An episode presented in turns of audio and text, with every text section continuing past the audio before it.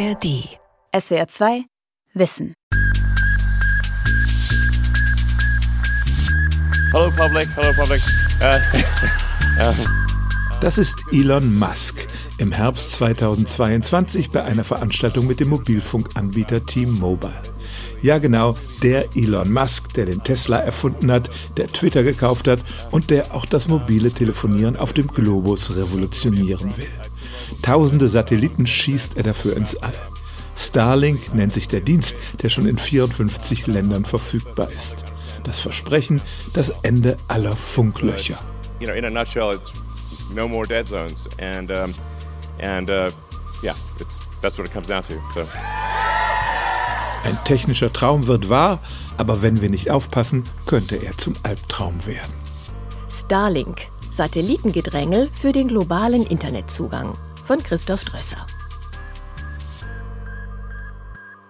Wir sind Vera und Tim aus dem schönen Siegerland.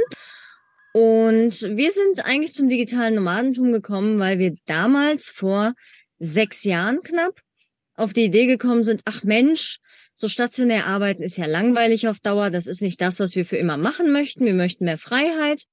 Tim und Vera Bartsch betreiben eine Online-Marketing-Agentur. Sie beraten Unternehmen über ihren Netzauftritt, bauen Websites, schneiden Podcasts. Das Besondere, die beiden haben keinen festen Wohnsitz, sind mit ihrem Wohnmobil in ganz Europa unterwegs. Ich erreiche sie in Italien. Und dann kam Corona und hat dafür gesorgt, dass wir unsere stationären Jobs aufgeben mussten im Grunde. Und ja, dann kam eins zum anderen und dann haben wir gesagt, dann können wir es jetzt auch wagen und versuchen unser Glück. Ihr Wohnmobil ist mit der nötigen Technik für ihre Arbeit ausgestattet, auch die Stromversorgung ist gesichert, aber sie benötigen einen Internetzugang rund um die Uhr. Zunächst haben sie das per Smartphone versucht. Wir haben in jedem Land dann SIM-Karten gekauft und hatten noch so einen kleinen mobilen Router, wo wir dann unser Netz mit erstellt haben. Und dann war es aber so, wir waren letztes Jahr auf einer Hochzeit in Wien eingeladen in Österreich und ähm, standen auch wunderschön auf einem Wanderparkplatz in der Nähe von so einer fast mittelalterlichen Kapelle. Aber ich hatte keinen Internetempfang da oben. Tim Bartsch las Artikel über eine neue Art ins Netz zu gehen, per Satellit mit Starlink. War natürlich erstmal abschreckend von den Preisen noch zu dem Zeitpunkt.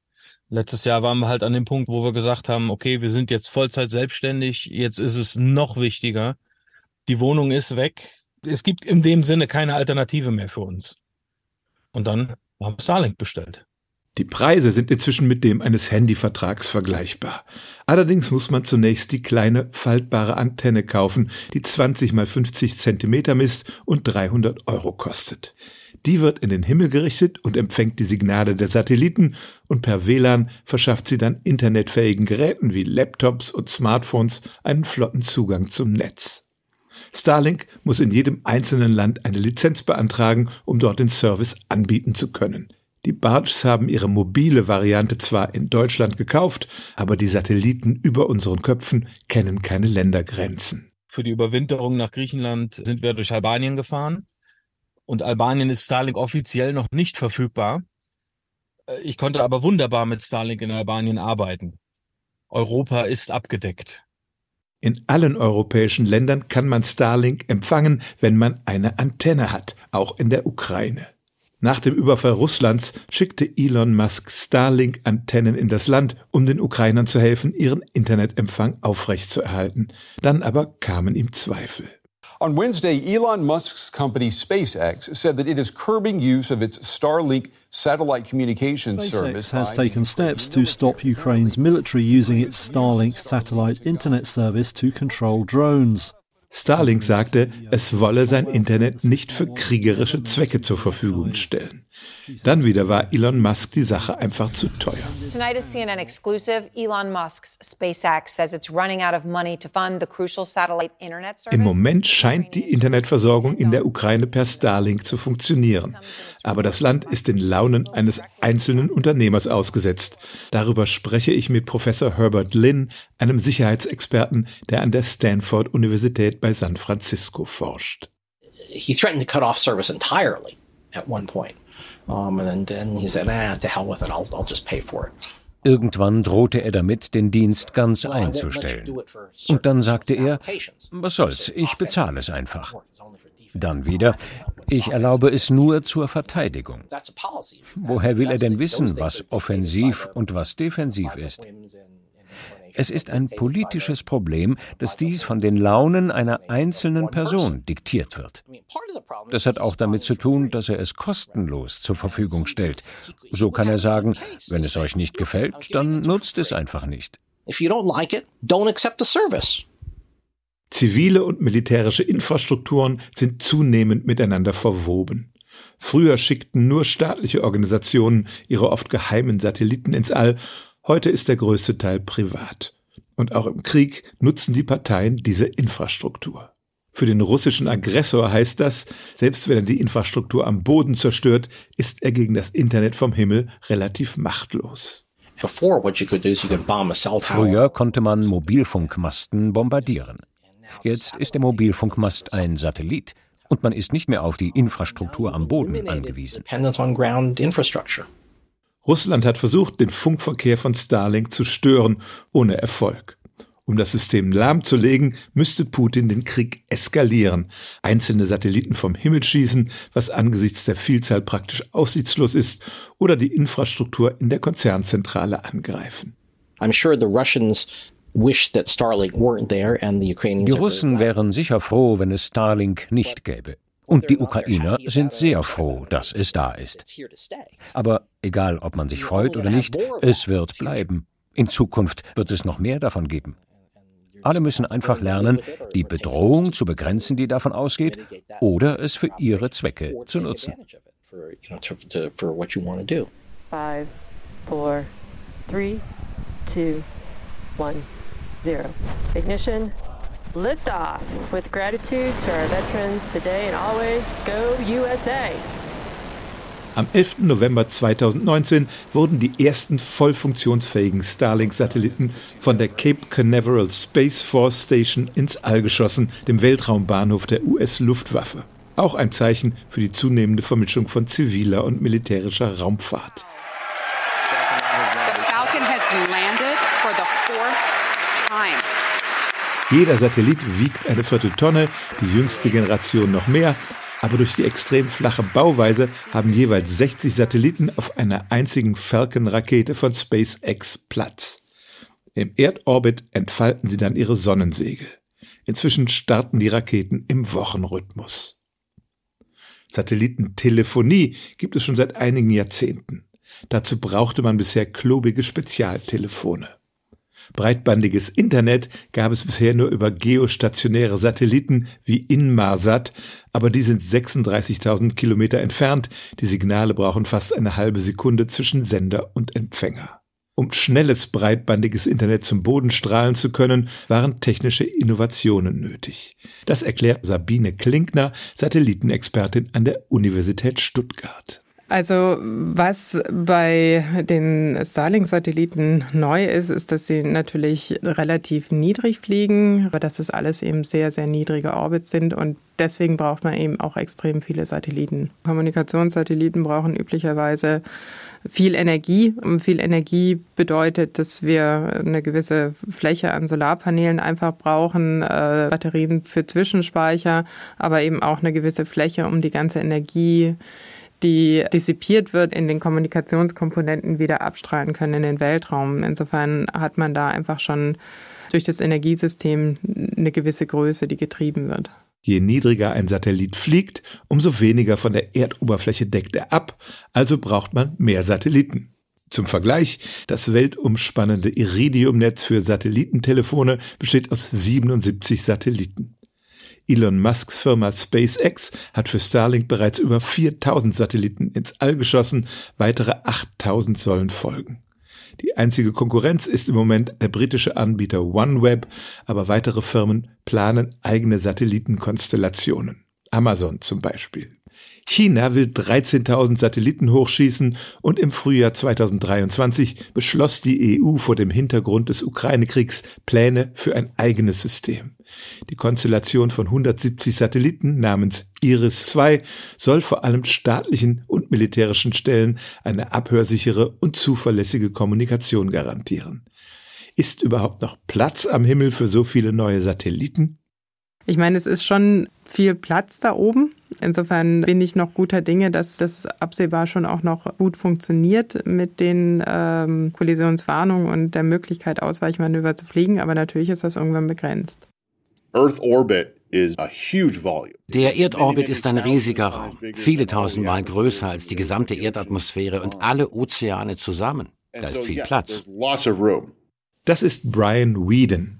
Er arbeitet für eine Organisation namens Secure World Foundation, die schon seit Jahren das zunehmende Gedränge im Orbit mit Sorge verfolgt. But we tend to put satellites in a few areas aber wir platzieren die Satelliten auf wenigen Umlaufbahnen, die für bestimmte Missionen besonders geeignet sind. Die Dinge im Weltraum sind also nicht gleichmäßig verteilt, sondern konzentrieren sich auf bestimmte Bereiche, besonders zwischen 600 und 900 Kilometern Höhe. Dort befinden sich viele Fernerkundungssatelliten und jetzt auch die kommerziellen Kommunikationssatelliten. Auf der Website der Secure World Foundation ist noch die Rede von 1000 Satelliten, die sich dort tummeln. Längst nähern wir uns der Marke von 10.000. Eng wird es nicht nur im physischen Raum, sondern auch im elektromagnetischen Funkspektrum. All of these satellites have to broadcast All diese Satelliten müssen auf gewissen Frequenzen mit der Erde kommunizieren, zur Steuerung, um Nachrichten zu senden und Daten zu übermitteln. Das sind oft dieselben Frequenzen für unterschiedliche Missionen. Zudem werden sie auch auf der Erde für Dinge wie Mobilfunk und Wetterradar genutzt. Es gibt also ein Gedrängel im elektromagnetischen Spektrum und es besteht die Gefahr der Überlastung. Die Secure World Foundation setzt sich für eine nachhaltige Nutzung des Weltraums ein. Nachhaltig, das heißt zunächst mal wie auf der Erde, man muss verantwortungsvoll mit dem Müll umgehen. Because unlike, you know, aircraft when satellites crash or explode, they don't fall to the earth. They keep going around in space. Im Gegensatz zu Flugzeugen fallen Satelliten bei einem Absturz oder einer Explosion nicht auf die Erde, sondern kreisen noch Jahre oder Jahrzehnte im All. Schon jetzt haben sich da viele Trümmer angesammelt. Das Kollisionsrisiko ist schwer abzuschätzen. Wir hatten bisher nur einen einzigen Zusammenstoß. Das war 2009 zwischen einem amerikanischen Iridium-Satelliten und einem toten russischen Cosmo-Satelliten. Aber täglich gibt es besorgniserregende Begegnungen zwischen Satelliten und Weltraummüll uh. Schon heute fliegen im Erdorbit 27.000 Objekte mit mehr als 10 Zentimetern Größe herum, Satelliten und Bruchstücke von ihnen. Mit jeder Kollision verschärft sich das Problem. Der Angstbegriff der Satellitenforscher ist das sogenannte Kessler-Syndrom. Das Kessler-Syndrom ist die Verkettung von Kollisionen. Die Problematik ist, dass wenn zwei Satelliten aufeinander zufliegen, fliegen sie mit extrem hoher Geschwindigkeit aufeinander zu und wenn sie sich eben treffen, zerbrechen sie in sehr viele Teile, die eben wiederum mit sehr, sehr hoher Geschwindigkeit im Weltraum unterwegs sind. Und diese Teile können dann eben wiederum auf Satelliten treffen. Und irgendwann gibt es dann einfach eine Kaskade, dass irgendwann alle Satelliten von diesen Bruchstücken getroffen werden. Und äh, das ist natürlich extrem kritisch, weil wir dann äh, ganze Orbitbereiche verlieren und dort keine Satelliten mehr haben können. It is real, but it's different than what a lot of the public perception of it is. Das ist eine ganz reale Gefahr. Aber das Kessler-Syndrom ist eher mit dem Klimawandel vergleichbar als mit einer nuklearen Kettenreaktion. Eine einzige Kollision wird nicht innerhalb von Minuten oder Tagen eine Kaskade auslösen, die alle Satelliten auslöscht. Die Sachen sammeln sich im Lauf der Zeit an und die wirklich schlimmen Auswirkungen spüren wir erst in ein paar Jahrzehnten. Und wie beim Klimawandel muss man die Menschen überzeugen, jetzt etwas dagegen zu tun, bevor es zu schlimm wird. Nachhaltiges Wirtschaften im All bedeutet, dafür zu sorgen, dass solcher Müll gar nicht erst entsteht. Wenn ein Satellit ausgedient hat, muss er kontrolliert aus der Umlaufbahn entfernt werden. You shouldn't leave your satellites man sollte Satelliten nicht einfach so in der Umlaufbahn lassen. Wenn sie das Ende ihrer Lebensdauer erreicht haben, sollte man die Batterien und den Treibstoff entsorgen, damit das Zeug nicht zufällig Jahre oder Jahrzehnte später explodiert. Man sollte Satelliten nicht im Orbit zerstören. Solange ein Satellit noch funktionsfähig ist, kann man ihn kontrolliert aus der Umlaufbahn manövrieren und auf die Erde stürzen lassen. Beim Wiedereintritt in die Atmosphäre zerlegt er sich und die meisten Einzelteile verglühen. Meistens jedenfalls. Es gibt keine internationalen Abkommen zum Umgang mit Weltraummüll, nur nationale Regelungen und Selbstverpflichtungen der Satellitenbetreiber. Brian Whedon bescheinigt SpaceX, dass sich die Firma um Konzepte zur Begrenzung von Satellitenschrott bemüht. I would say that SpaceX is involved in the process. Ich würde sagen, dass SpaceX sich durchaus an dem Prozess beteiligt. Natürlich haben sie ihre eigenen Auffassungen und hüten auch ihre Betriebsgeheimnisse. Aber SpaceX, Iridium und OneWeb haben gemeinsame Best Practices veröffentlicht. Starlink is launching its satellites into a very low orbit. Zum Beispiel schießt Starlink seine Satelliten erst in eine sehr niedrige Umlaufbahn. Dort werden sie gecheckt und erst in die höhere Betriebsumlaufbahn gebracht, wenn sie einwandfrei funktionieren. Frage an Sabine Klinkner. Spürt Elon Musk die Verantwortung, die er hat? Hm. ich denke, ähm, ja, würde ich auf jeden Fall sagen, weil man sieht ja tatsächlich auch an den Satelliten, die er startet, dass auch da Veränderungen sind, die dazu führen, dass er kaputte Satelliten wieder entsorgt. Also tatsächlich diese Strategie, in niedrigen Erdorbit zu starten und wenn sie nicht funktionieren, kommen sie gar nicht erst an, ist auch ein Konzept, dass er sehr wohl weiß, dass er den Orbit braucht und dass es letztendlich ihm selber schadet, wenn er den Orbit voller Satelliten hat, die nicht funktionieren. Nachhaltigkeit, das bezieht sich aber auch auf mögliche Umweltschäden auf der Erde. Es ist eine Vielzahl von Raketenstarts nötig, um die Satelliten ins All zu bringen, und viele der Raketen emittieren giftige Abgase und tragen zum Treibhauseffekt bei. Auch beim Wiedereintritt in die Atmosphäre können giftige Substanzen freigesetzt werden. In the past in der Vergangenheit haben wir uns Sorgen um die wirklich großen Brocken wie die Mir-Raumstation gemacht und ob die jemanden am Boden treffen. Aber bei diesen großen Konstellationen kommen in relativ kurzer Zeit Tausende und Zehntausende von Objekten wieder herunter. All das Metall, all das Aluminium, das in die obere Atmosphäre gelangt und teilweise verdampft, wird das Auswirkungen haben? Wir wissen es nicht. Es gibt kaum wissenschaftliche Erkenntnisse darüber, ob das überhaupt ein Problem ist. Während in den USA jedes größere Bauprojekt eine Umweltverträglichkeitsprüfung bestehen muss, war der Weltraum bisher von diesen Bestimmungen ausgeschlossen. Irgendwie zählt er nicht als Umwelt, weil dort keine Menschen, Tiere und Pflanzen leben. Das wollen nun einige Organisationen ändern und auch die FCC, die die Funkfrequenzen für amerikanische Satelliten vergibt, soll sich an diese Regelungen halten. Uh, Wer eine Brücke oder einen Wolkenkratzer bauen will, muss eine umfängliche Umweltverträglichkeitsprüfung durchlaufen. Wenn Sie eine Satellitenkonstellation ins All schießen wollen, müssen Sie das nicht. Es gibt nun mehrere Klagen, um die FCC zu zwingen, das zu ändern. Viele Leute glauben, dass solche Umweltverträglichkeitsprüfungen auch für Weltraumprojekte durchgeführt werden sollten.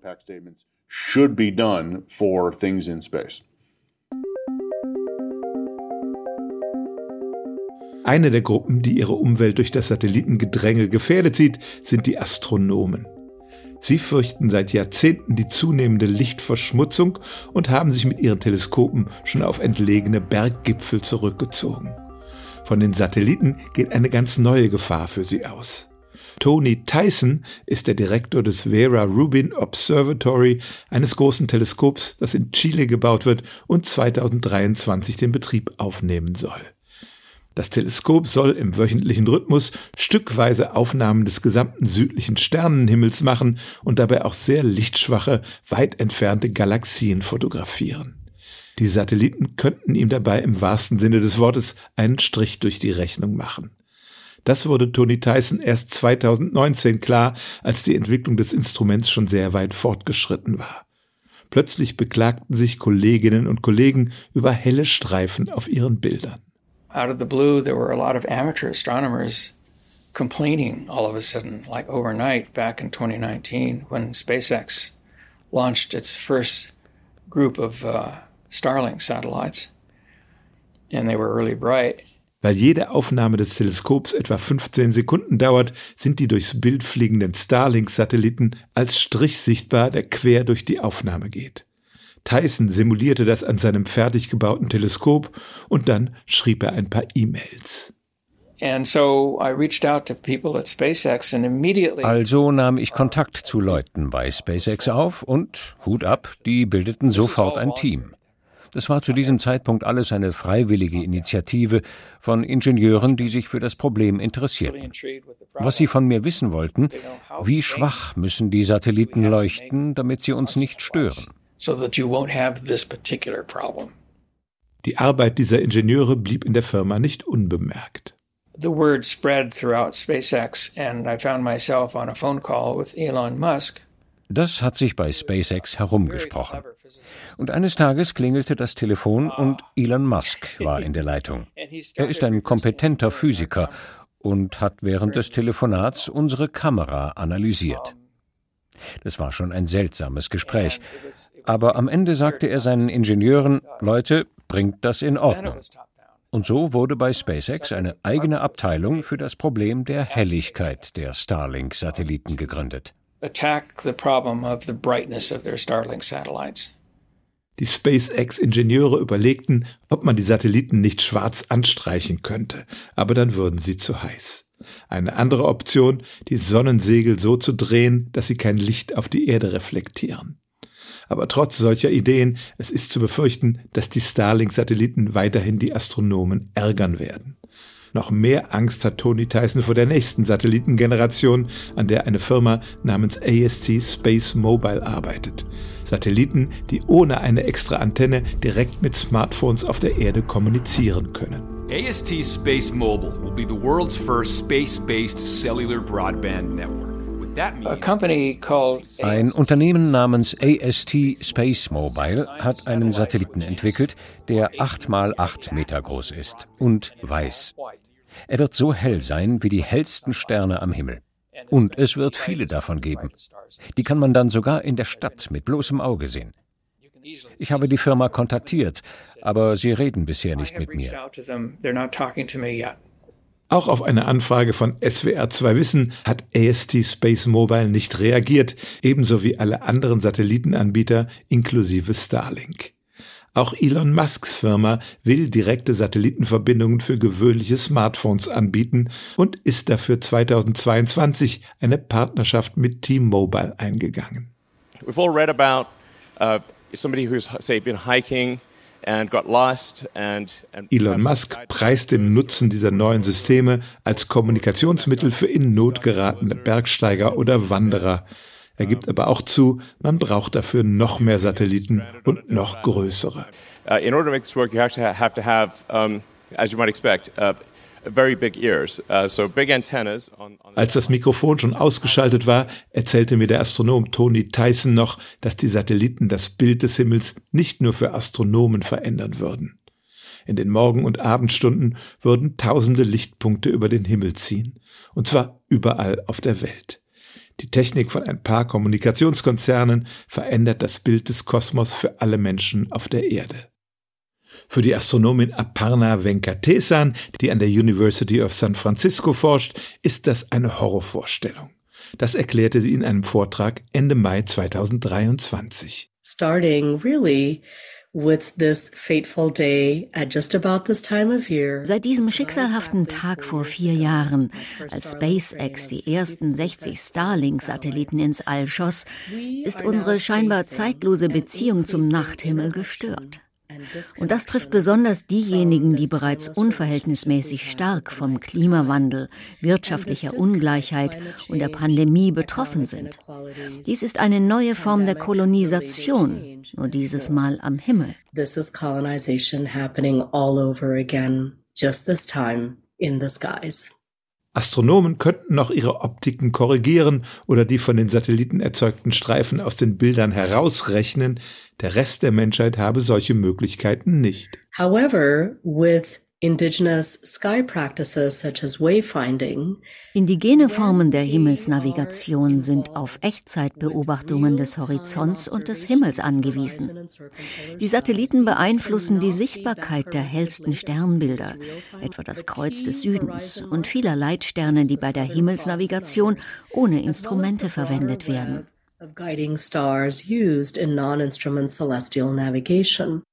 Der Himmel gehöre allen Menschen und er müsse geschützt werden wie unsere irdische Umwelt. Wer was ins All schießen darf, dazu gibt es bisher erstaunlich wenige verbindliche Regeln. Jedes Auto muss bei der Zulassung vielen technischen Vorschriften genügen. Bei Satelliten ist das nicht der Fall, erklärt Sabine Klinkner von der Uni Stuttgart. Allerdings ist es tatsächlich so, dass es aktuell keine Regelung gibt, die mir äh, verbietet, einen Satelliten zu starten. Also ich könnte äh, aus äh, eigener Tasche sozusagen einen Satelliten bauen und starten und mir einen Startplatz kaufen. Die einzige Regulierung, die es gibt, ist die Frequenzvergabe. Da muss man eben entsprechend einen Antrag stellen. Die neuen Satelliten versprechen eine globale Verfügbarkeit des Internet bis in die letzten Winkel der Erde. Das kann einen Riesenfortschritt bedeuten für Länder, in denen das Netz bisher nur lückenhaft verfügbar ist. Diese positive Entwicklung nachhaltig zu machen, ist eine Herausforderung, die auf vielen Ebenen verhandelt wird.